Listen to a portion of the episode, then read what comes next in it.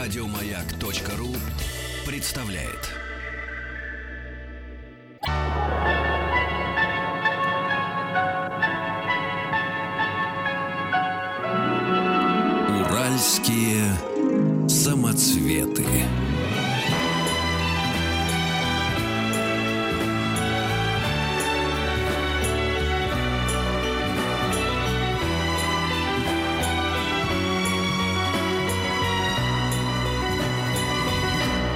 Спутник кинозрителя. День добрый, Вахтанг Махарадзе, Павел Картаев. Добрый и, день. А, Антон Долин, конечно. И все новое о том, что мы уже не знали. э, В том смысле, что мы пропустили многое во время этих новогодних праздников. И наверняка Антон нам сейчас расскажет. Здорово. Привет. Да, привет, ребята. С Новым годом, э, со Старым Новым годом, с Рождеством, с другим Рождеством. И общем, тебя тоже. И тебя тоже. Бесконечно поздравлять друг друга.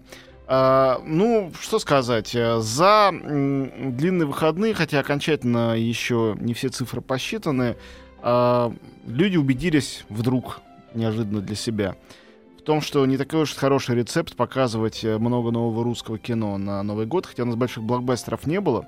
Те русские фильмы, которые вышли, в том числе «Мафия» Сарика Андреасяна, э, ну, мультик Иван Царевич туда-сюда, третий. Но в целом э, люди настолько ждали э, чего-то голливудского, потому что с этим, очевидно, у них связано представление о настоящем кинопразднике в празднике, что, во-первых, продолжали невероятно активно ходить на «Звездные войны», и там уже гигантские цифры, опять же, окончательных нету, когда будут, я их обязательно... Еще Китай только 9 числа подключился. Да, нет, мировые уже ясно. Фильм уже третий в мире за всю историю. И думаю, что может и вторым стать. В общем, там все окей. Вот. Ну и в России очень хорошие результаты. Но мне кажется более любопытным то, что вышедшие на превью, там на одном, по-моему, сеансе с 1 э, января, с 7 только на вечерних сеансах, и сегодня, наконец, выходит на всех сеансах, где угодно, «Омерзительная восьмерка» Тарантино, и вышедший с 7 числа «Выживший» Алехандро Гонсалес Иньериту. Фильмы идут, ну, «Выживший» 2,5 часа, «Восьмерка» почти 3 часа. А, они, ну, мягко говоря, не являются собой э, апофеоз развлекательности. Да, про «Выжившего» я уже рассказывал. А, сейчас про «Восьмерку» расскажу подробно. Ну, то есть там бредет мужик по лесу. Ну да, этот мужик Леонардо Ди Каприо. Он замерз, ему там рыбу ест, да, а, с медведями дерется. Ну не то, что это такой голливудский аттракцион. Конечно, это аттракцион, но довольно интеллектуальный. Но он порвал кассу. Там реально переполненные залы, там аншлаги по всей России. То есть, э, конечно, это и любовь к Ди Каприо, которая в нашей стране Мне кажется, любовь немножко к экзальтирована. к природе к дикой, вот это Нет, ну больше там всего. медведей не так много, как, как хотелось Но бы. природы дикой же много. Я Может, бы там предпоч- ждали Амура и Тимура еще в кино? Нет, я бы честно предпочел, если бы этот фильм был про блуждание медведя, а Ди, Ди- Каприо появлялся бы в эпизодической сцене, чтобы медведь его э, да, съел бы, убил бы, что-нибудь такое. Но я думаю, что такой фильм еще не, с- не сейчас снимут. Хотя есть у Жан-Жака Оно фильм «Медведь». Но там нет Леонардо Ди Каприо. Жаль. А Вот, а ладно, мы отвлеклись. Ну, Будь здоров, приятного аппетита. в общем, э, я хочу сказать, что а, сейчас э, у нас э, неделя, на которой есть только один русский фильм, он очень маленький, хотя весьма необычный, о нем сейчас расскажу. Но, конечно, начать приходится, как иначе, с «Омерзительной восьмерки» Тарантиновской. А, Разные мнения уже по поводу этого фильма, в том числе, что Тарантино повторяется, что он надоел. Но то, что такой режиссер, как он может надоесть, это точно. То, что это нет какой-то его слабости режиссерской, для меня это также очевидно. Потому что когда человек сделал два, в общем, практически блокбастера, «Джанго освобожденный» — это самый э, кассовый фильм в его фильмографии. Как угодно можно относиться, но не из-за Леонардо Ди Каприо явно, хотя там вообще весь актерский состав сильный, а просто потому, что это был приключенческий яркий фильм. Кроме того, такой же цитатный, остроумный, как обычно у Тарантино, ну там немножко было тиражирование приемов, но Голливуд всегда этим занимается. И «Бесславные ублюдки», он второй на месте по м, успешности, собственно, кассовой. То есть Тарантино, который, начиная делал культовые фильмы, но, безусловно, ни «Бешеные псы», ни Джеки Браун в жизни не могли претендовать на, ну, именно кассовый успех. Не, ну, Малобю- малобюджетные картины. Чтиво-то уже могло. Чтиво сейчас уже может, когда оно уже 20 лет собирает э, э, кассу. Потому что его продолжают смотреть. Но когда вышел, конечно, это не был э, кассово успешный фильм. Конечно, это не был блокбастер. Это как Большой Лебовский, который добирает с годами. Совершенно верно. Ну, даже больше, чем Большой Лебовский. Это фильм, наверное, более важный для, мира- Ну, более, для мирового кино. Я-то люблю оба. Ну вот. а, Короче говоря, сейчас Тарантино сделал, мне кажется, очень отважную, правильную вещь. Он вернулся к своим истокам. Он снова вспомнил о том, что прежде всего он, и Оскар он за это получил, кстати говоря, прежде всего он гениальный сценарист, а потом уже очень хороший режиссер. И сделал фильм, все действие которого разворачивается в закрытом помещении, где э, 8 персонажей, на самом деле их не 8. «Омерзительная восьмерка» — это название э, придумано им ради концепции, потому что это его восьмой фильм, и потому что была великолепная семерка, а у него омерзительная восьмерка, да, то есть, ну, как всегда, Тарантино работает со всякими... Формалист. Формалист это мягко сказано, он сверхформалист. Цитированием Да. занимается. А, ну, дело в том, что я вот написал сейчас статью о нем, она выйдет в понедельник, и пытаюсь там объяснить то, что об- обвинять Тарантино во вторичности это так же нелепо, э, как обвинять человека в том, что он говорит словами. А, э, а слова состоят из букв. Дело в том, что Тарантино, он идеальный художник вот эпохи постмодернизма. Он мыслит цитатами. Это не значит, что это не свои мысли. Просто это такая форма, в которой он их облекает. Это его язык. Его собственный язык. За него э, Тарантино и полюбили. И он продолжает на нем разговаривать. Не ждите, что будет изобретен новый язык для каждого нового фильма. Такого просто не бывает и не может быть. Вот. Однако, а, фильм разговорный, диалоги фантастические. Я бы дал ему, не глядя, Оскар за лучший оригинальный сценарий. А, очень интересная структура. К разговору о цитатах. Там много цитат всяких вестерновых. А, но кроме того, этот фильм немножко 10 негритят. Потому что героев на самом деле 10. Это такой маленький спойлер. А убийца Несколько. судья? А, Вот. а, Значит, э, с убийцей он поступил невероятно нагло. То есть мы уже убеждаемся полностью в том, что фильм не вестерн там, или это какой-нибудь там Норзерн, потому что действие происходит на севере, в Вайоминге. А, а что это детектив, и к, финалу он делает запрещенный прием, но вот как убийца-садовник. Ну, вот не, не садовник, а какой-то другой. Запрещенный, как нельзя делает. Вот. А, Из чего следует, что это не детектив никакой. Это просто фильм Тарантино. Его в жанр писать нельзя, неправильно.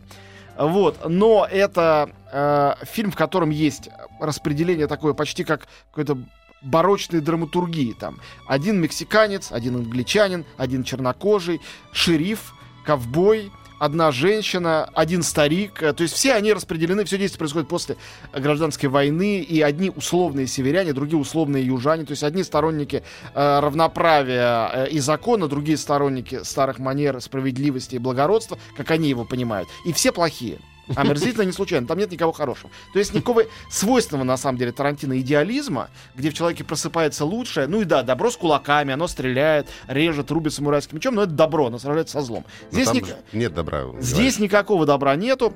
И мне, повторяю, больше всего понравившаяся цитата. Дело в том, что музыка там фантастическая музыка, только что получившая э, заслуженно абсолютно э, Золотой глобус. Дело в том, что музыку написал старикан Эннио Мариконе. М, Она отличная. Неожиданно. Э, э, вот. э, ну, его музыку раньше использовал Тарантино, но вот Да. оригинальный саундтрек впервые для него полностью написал. И саундтрек этот, он основан на неиспользованных треках, которые Марико написал для великого, может, вы его помните, хоррора Джона Карпентера «Нечто». Был такой, да. Вот. И теперь смотрите. Тут действие тоже происходит э, на крайнем севере Америки. Закрытое помещение, занесенное снегом. И некая тварь, которая постепенно, ну, в общем, из-за нее все погибает. Это женщина. И главной роли Курт Рассел, как и там был Курт Рассел. В роли женщины. А Вот, в ро- нет, не в роли я сказал тварь, а в главной, там тоже он сражался с этой тварью. Тут он, его зовут Вешатель. Это герой, который везет узницу в кандалах. Сразу понятно, что она плохая. А ее играет Дженнифер Джейсон Ли, тоже совершенно шикарно. Везет ее, чтобы ее повесить. Он охотник с головами, но он никогда, когда написано живым или, мертвым доставить, никогда не доставляет мертвым. Он хочет, чтобы по закону повесили. И как раз среди тех людей, которых он встречает, когда его застает пурга, и он оказывается в этой гал- галантерее мини, маленьком кабаке, оказывается, например, палач, который должен, собственно, ее повесить там. И шериф этого городка, который отправляется туда на место назначения. И еще я находик за головами. Его играет, собственно говоря, Сэмюэл. Джексон. Там еще Майкл Мэтсон, Тим Рот. То есть возвращаются тарантиновские Все те же э, любимцы, ребята. культовые актеры, да. А, Мэтсон и Тим Рот вдвоем не играли у него со, со времен э, «Бешеных псов» еще. В общем, м, по-моему, замечательная картина. Если у вас есть возможность, э, и вы в Москве, сходите или съездите в кинотеатр «Октябрь». Там, ну, в самом случае, в течение всех каникул это было на сеансе в 8 вечера. Не знаю, как сейчас. А, это тоже красиво, да. Я специально пошел в 8 вечера, 8 января, на восьмом ряду смотреть э, этот фильм. Омерзительную восьмерку. Омерзительную восьмерку, именно восьмой фильм Тарантино. Вот, это была проекция 70 миллиметров. Фильм снят на 70 миллиметров. Вот эту гигантскую пленку. Роберт Ричардсон один из лучших операторов. Потому что это разговорная история. Это невероятная красота. Специально в октябре установили старинный а, проектор, чтобы крутить именно пленочную версию. В середине там антракт. В начале увертюра под музыку, когда гаснет постепенно свет и люди готовятся к началу действия. Это не человеческая красота. Ну, то есть это ощущение, для которого трудно найти какие-то адекватные слова. Кроме того, что сходите, посмотрите. В общем, по-моему, этот фильм один из самых удачных у Тарантино. И точно больше всего мне понравившийся со времен фильма «Доказательство смерти», не всеми оцененного, но мне очень нравившегося. Вот. э, И мне кажется, что если вы, в принципе, поклонник Тарантино, то вам это понравится. Если нет, конечно, вероятность э, довольно низкая. Вот. Но если вам это режиссер нравится, хотя иногда вас разочаровывает, есть высокий шанс, что вы опять получите большое удовольствие. А в октябре на русском показывают, да? Да, там дублированная версия, к сожалению. Может быть, сделают и э, версию с субтитрами на пленке. Это было бы совсем шикарно. Но я смотрел отдельно версию с субтитрами, чтобы послушать оригинальный звук. А потом пошел на дублированную, но зато на 70 миллиметрах. Э, я дважды уже посмотрел фильм. Совершенно об этом не жалею. Кто снимался в этом фильме? Э, Будет ли Кристоф Вальц? Будет Э, ли Нет, вместо Вальца, Лео? вместо Вальца как раз э, э, Тим Рот. Он тоже в котелке и с визитницей. Вот. Нет, ну Тим Рот, Майкл Мэтсон, Курт Рассел, Дженнифер Джейсон Ли, Брюс Дерн, э, замечательный старикан, очень хороший такой ветеран э, э, кино голливудского. По-моему, все восемь актеров хорошие, хотя не каждый из них э, действительно знаменитость, но э, они все очень адекватны своим задачам, как было в «Бешеных псах». Этот ансамблевый каст очень Тарантино Но хорошо они дается. большинство все-таки так называемые тарантиновские актеры, куда там. Да, но не все. Не все. Есть актеры. Вот Дженнифер Джейсон Ли у него впервые снимается. Она очень хорошая актриса, и здесь она, ну, просто роскошная. А Откуда эти русские мотивы у Тарантино? Метель, хочется тулупчик, хочется Савельича Да, там увидеть, начало да. очень похоже на капитанскую дочку или на метель пушкинскую, да, что-то такое есть.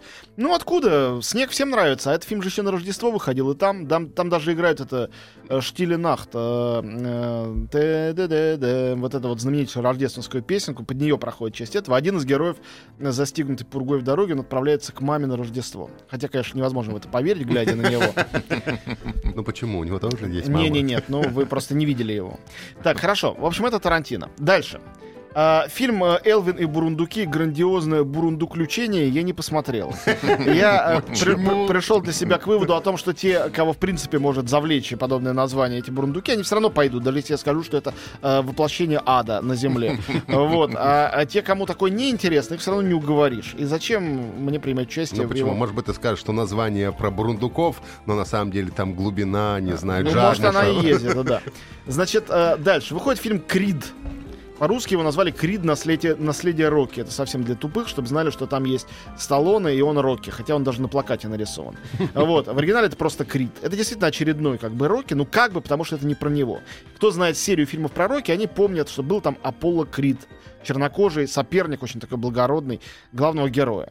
И вот э, тут про его сына. Но это не какой-то такой левый э, э, серии Б, сделанный за три копейки, э, кривое продолжение, вовсе нет. Это, наоборот, фильм, сделанный э, модным фестивальным режиссером, э, лауреатом Санденского фестиваля, э, молодой режиссер, это второй его фильм. Зовут его Райан Куглер. Фильм «Станция Фрутвелл» получал главный приз, как я сказал, уже на Санденсе. По-моему, он был ужасен. Но после этого ему дали э, возможность сделать уже довольно большое кино. Это э, рассказ про мальчика, негритенка, выросшего в детдоме. Его усыновляет, поскольку его отец погиб на ринге, э, усыновляет жена э, отца, вдова уже. То есть, получается, мачеха, никогда его не видевшая.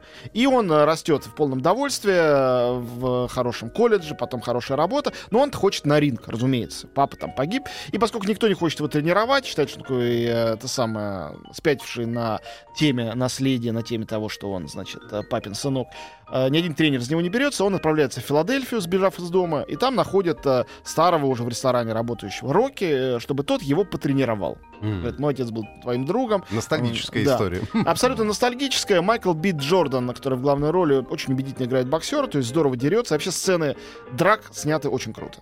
Очень. Вот. а, с другой стороны, э, есть Сталлоне, а он, э, мне кажется, особенно в этой, это самая его любимая роль, самая, наверное, знаменитая его роль. Вот. Он очень органичен, он такой старый, усталый. Мне очень понравилось, что в русском дубляже э, вот этот главный герой зовут зовет его все время дядя.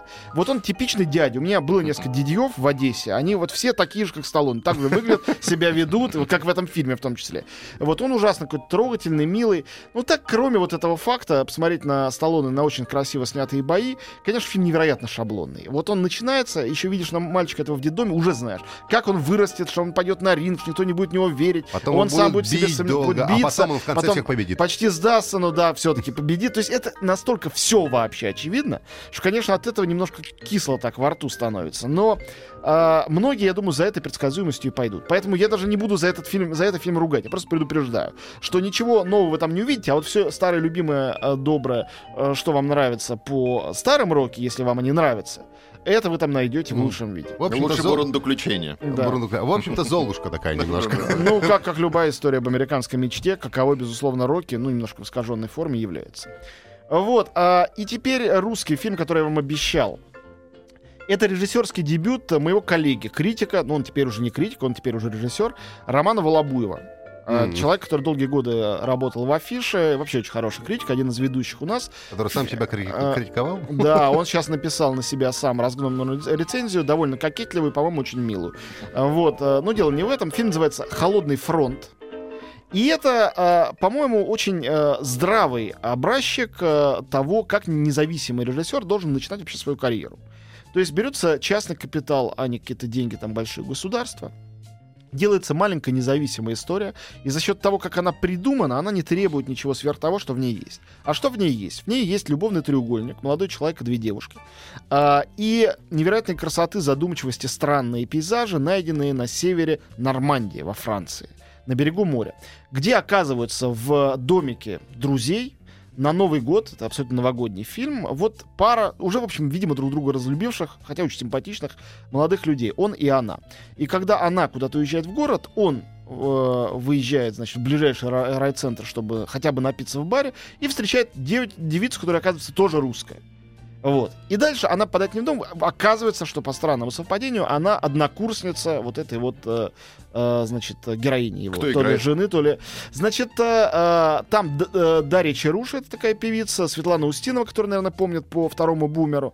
Вот. И Александр Молочников, молодой, очень талантливый актер, и, кстати говоря, тоже режиссер в Амхате он, играет э, в главной роли. То есть это трое молодых ребят, э, на фоне, повторяю, помрачительных, невероятно красиво снятых пейзажей, в истории, в которой больше туманности, чем лично мне, как зрителю, хотелось бы. То есть, э, на самом деле, там создана ситуация, но ее развитие или сюжетная как- какая-то там трансформация, она минимальна. Это в большей степени фильм для медитации и для наблюдения за ним, чем для какого-то откровения, которое вы испытаете. Хотя, конечно, невозможно э, застраховаться, может, кто-то и испытает. Случайно. Вот.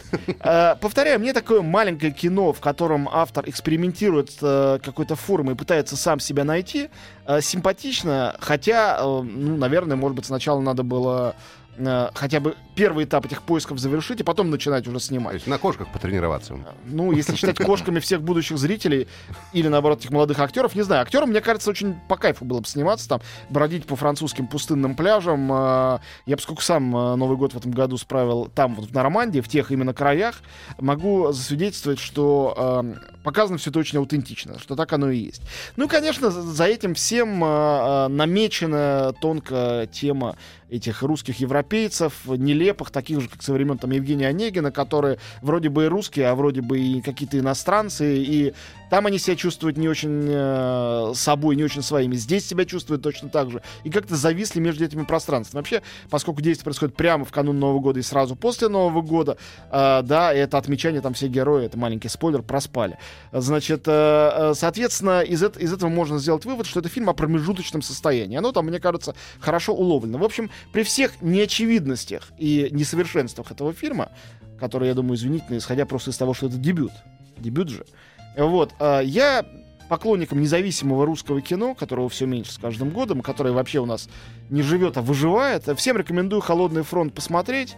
Ну, а дальше, мне кажется, любая ваша яркая реакция, будете ли вы э, сильно ругаться, критиковать, или будете в восторге, она будет автору полезна для его дальнейшего какого-то развития, да, может, и вам самим тоже будет полезно. А Может, у Тарантино какой был дебют? Э, «Бешеные псы». Бешеные Псы. да? Он о нем часто говорил, что единственное, что он помнит э, о каннской премьере «Бешеных псов», это э, стук э, э, кресел о спинке, когда люди встают и посреди сеанса выходят из зала. Это потом стали каждое слово ловить и запоминать. Может, и здесь У Романа. Волобуева большое будущее. Да, Да, да, это же- ваш вывод, а не мой. Ну, будем надеяться. Он сам себя уже раскритиковал, знаешь, на всякий случай. Превентивный удар нанес сам себе Но кокетливо, но ну, кокетливо. Ну и кокет. нормальное. Кокетство это вообще для человека художественной профессии совершенно нормальное состояние. И за это критиковать уж точно никого не стоит. Послушаем новости и вернемся в студию. Антон Долин у нас. Еще больше подкастов на радиомаяк.ру.